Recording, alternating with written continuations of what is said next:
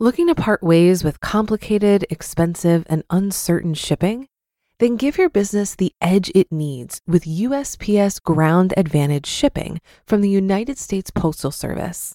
Keep everything simple with clear, upfront pricing and no unexpected surcharges.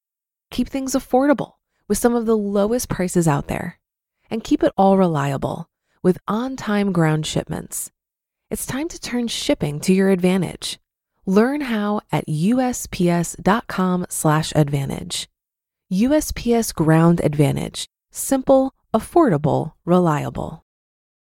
It's a Minimalist Monday edition of Optimal Finance Daily, episode 786. Material Stuff Can Make You Happy by April Dykman with GetRichSlowly.org. And I am Dan. I'm here each weekday reading to you from some of the best personal finance blogs on the planet. For now, let's get right to today's post and start optimizing your life. Material Stuff Can Make You Happy by April Dykman with GetRichSlowly.org. Experiences versus money. What makes us happier? The current line of thinking, which quite a few studies support, is that experiences make us happier than stuff. Here's an example from livescience.com. Quote, if you're trying to buy happiness, you'd be better off putting your money toward a tropical island getaway than a new computer. The results of a Cornell University study show that people's satisfaction with their life experience purchases, anything from seeing a movie to going on vacation, tend to start out high and go up over time. The findings, based on eight separate studies, agree with previous research showing that experience related buys lead to more happiness for the consumer. End quote. I get it. I can relate to it quite a bit too. My memories of backpacking through the West Texas desert with my parents just get better when we retell the stories. And while memories from my two trips to NYC to visit a friend have always made me happy, they became truly priceless when that friend passed away last year. Those experiences bring me more happiness than any material purchase I've ever made.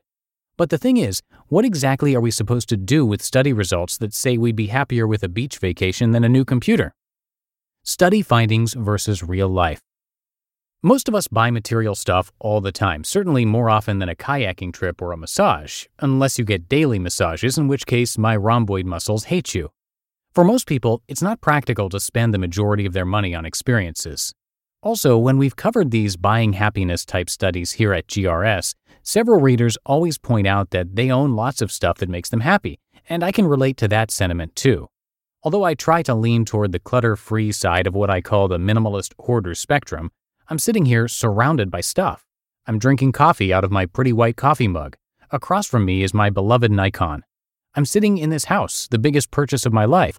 And these purchases make me happy on a daily basis. I freaking love my little house, and we're still renovating it. There's literally scaffolding in my living room right now. Don't care, still love it. And I certainly wouldn't trade in my MacBook for a tropical island getaway, in part because I need it to afford tropical island getaways in the first place. So, how do you explain that, science? Stuff and experiences are not mutually exclusive. The interesting thing about the Cornell study is that, unlike some of the previous studies, it dove into the reasons experiences make us happier than stuff. Here are two reasons why experiential purchases lead to greater happiness. People find it easier to make a decision to purchase an experience, and we tend not to second guess experiential purchases. But what about stuff that enables an experience? For instance, my kitchen is full of material purchases the countertops, the oven, the big farmhouse sink, and those things make it especially nice to cook in my kitchen every day. I finally have a big enough kitchen to invite people into it while I'm cooking, which makes family dinners a lot more fun. Another example is my aunt and uncle, who have a computer with a webcam so that they can Skype with their grandkids who live in Australia. And sometimes material purchases aren't just nice to haves, they're pretty much necessities. Alexis Asher, a retired Golden Gloves state champion, says, quote, I bought winning brand headgear, which is $300. It's very expensive for headgear, but it's the best protection and it makes me happy. End quote. And those kinds of purchases are pretty easy to make. It's a no brainer for my aunt and uncle to have a computer and webcam set up, and they don't second guess their decision to buy that in the least. And obviously, Asher's purchase was an easy decision too. She says, quote, I have no regrets because it keeps me safe. The only time I've ever been knocked out was years ago when I sparred without headgear on. End quote. Where experiences and stuff differ most. Still, stuff that enables an experience has potential pitfalls. One pitfall, according to the Cornell study, is that stuff can decrease happiness because things are easier to compare than experiences. So, if you buy a laptop and then your neighbor gets a nicer model, it's much easier and therefore more likely that you'll compare her nice big screen with your smaller one and feel a little less happy with your purchase.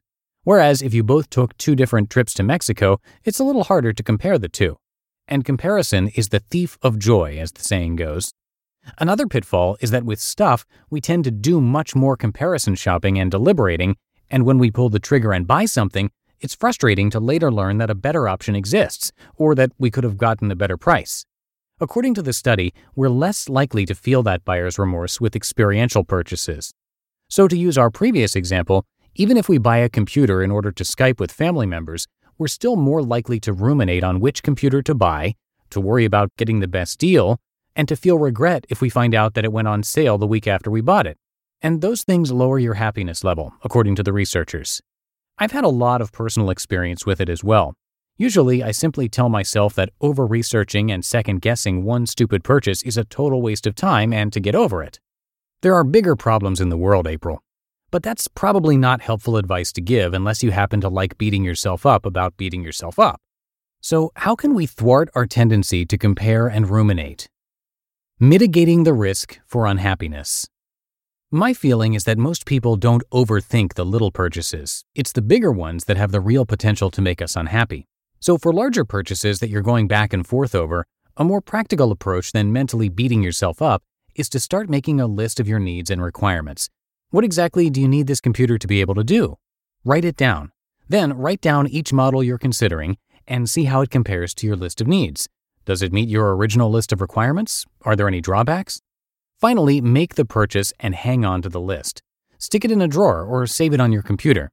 That way, if you start second guessing yourself or feel buyer's remorse, you can always take a look at your notes and know that although your neighbor's computer is nice, you got what you needed and at the right price for your budget.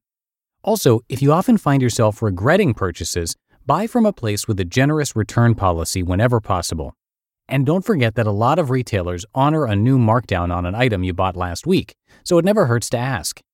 As with most of personal finance, buying happiness isn't so black and white. It's not as simple as experience good, stuff bad. It's more like overthinking, second guessing, and comparison bad. You just listened to the post titled Material Stuff Can Make You Happy by April Dykman with GetRichSlowly.org. It goes without saying that a lot of people don't know where to start when it comes to investing. Many think you need a lot of money to invest. Some put off investing because it doesn't seem urgent. Acorns makes it easy to start automatically saving and investing for your future. You don't need a lot of money or expertise to invest with Acorns. In fact, you can get started with just your spare change. Acorns recommends an expert built portfolio that fits you and your money goals, then automatically invests your money for you. And I love Acorns because I feel that this type of automation is exactly the boost needed for the many people who like the idea of investing, but haven't felt ready to begin for whatever reason. So head to acorns.com slash OFD or download the Acorns app to start saving and investing for your future today. Paid non-client endorsement may not be representative of all clients. Tier 1 compensation provided. Compensation provides an incentive to positively promote Acorns. View important disclosures at acorns.com slash OFD. Investing involves risk, including the loss of principal. Please consider your objectives, risk tolerance, and Acorns fees before investing. Acorns Advisors LLC. Acorns is an SEC registered investment advisor. Brokerage services are provided to clients of Acorns by Acorns Securities LLC. Member FINRA SIPC. For more information, visit acorns.com. Looking to part ways with complicated, expensive, and uncertain shipping? Then give your business the edge it needs with USPS Ground Advantage shipping from the United States Postal Service. Keep everything simple with clear, upfront pricing and no unexpected surcharges. Keep things affordable with some of the lowest prices out there. And keep it all reliable with on time ground shipments. It's time to turn shipping to your advantage. Learn how at usps.com/advantage. USPS Ground Advantage. Simple, affordable, reliable. And that's going to do it for me today here at Optimal Finance Daily. Thank you so much for being here. and have a great start to your week. I'll see you back here tomorrow, where your optimal life awaits.